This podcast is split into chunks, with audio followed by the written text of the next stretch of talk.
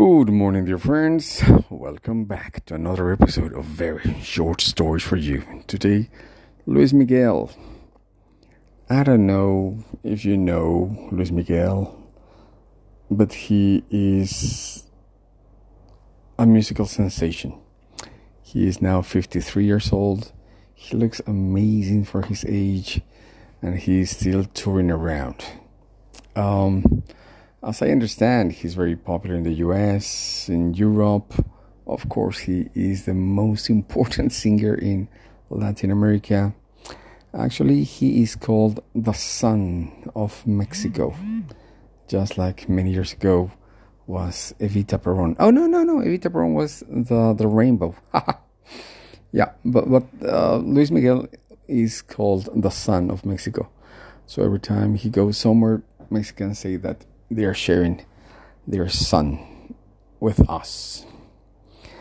Um, so, what I want to say about Luis Miguel is that about 30 years ago, I used to work for Warner Brothers. And in 1987, when his album Romance came out, I used to work for Warner Brothers and uh, I was the marketing manager. And uh, I remember it was a very creative process because there was nothing written. There were no guidelines. There, there was uh, nobody knew what to do. Uh, and this marketing thing was completely new. So I remember that we were launching one of the songs. The song was named Por debajo de la mesa, under the table. And so I thought out about uh, a concept, and it was that every radio station in the city should be playing the same song at the same exact time. So I would call all the media and I would give them gifts and uh, tickets and uh, t shirts and posters that they would later on uh, give away as gifts in their programs and shows.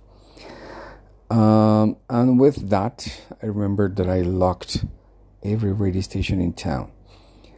And then on the day that I was going to release the the song, I remember that I was jumping from one radio station to the other, and I was having interviews in every radio station in town.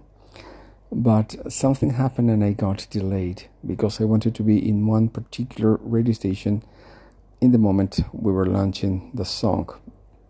But I, I just couldn't.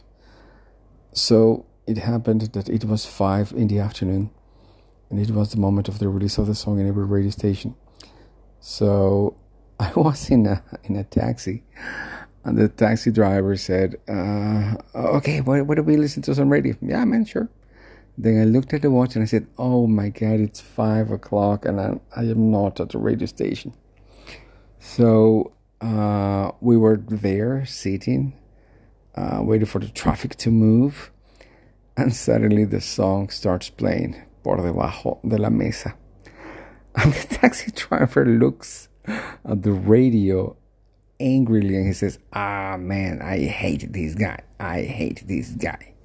So he changes the radio station and the song was there. And he changed the radio and the song was there. so he moved all across the dial and it was the same song playing. And uh, it felt so strange not being able to tell him that I was doing that. Um, but he was so angry, he was so pissed. So, of course, at the end, he turned off the radio and uh, it, it was a fantastic day. After that, I remember that I created the official Luis Miguel fan club in the country. Uh, we had a lot of people. Um, yeah, those were those were the very good days. Um, and that's it. Do, do you like Luis Miguel? Um, have you have you heard his, his songs? They are very romantic. I'm not sure he sings in English though, but still, he's very romantic. Well, thank you very much. This was very short stories for you.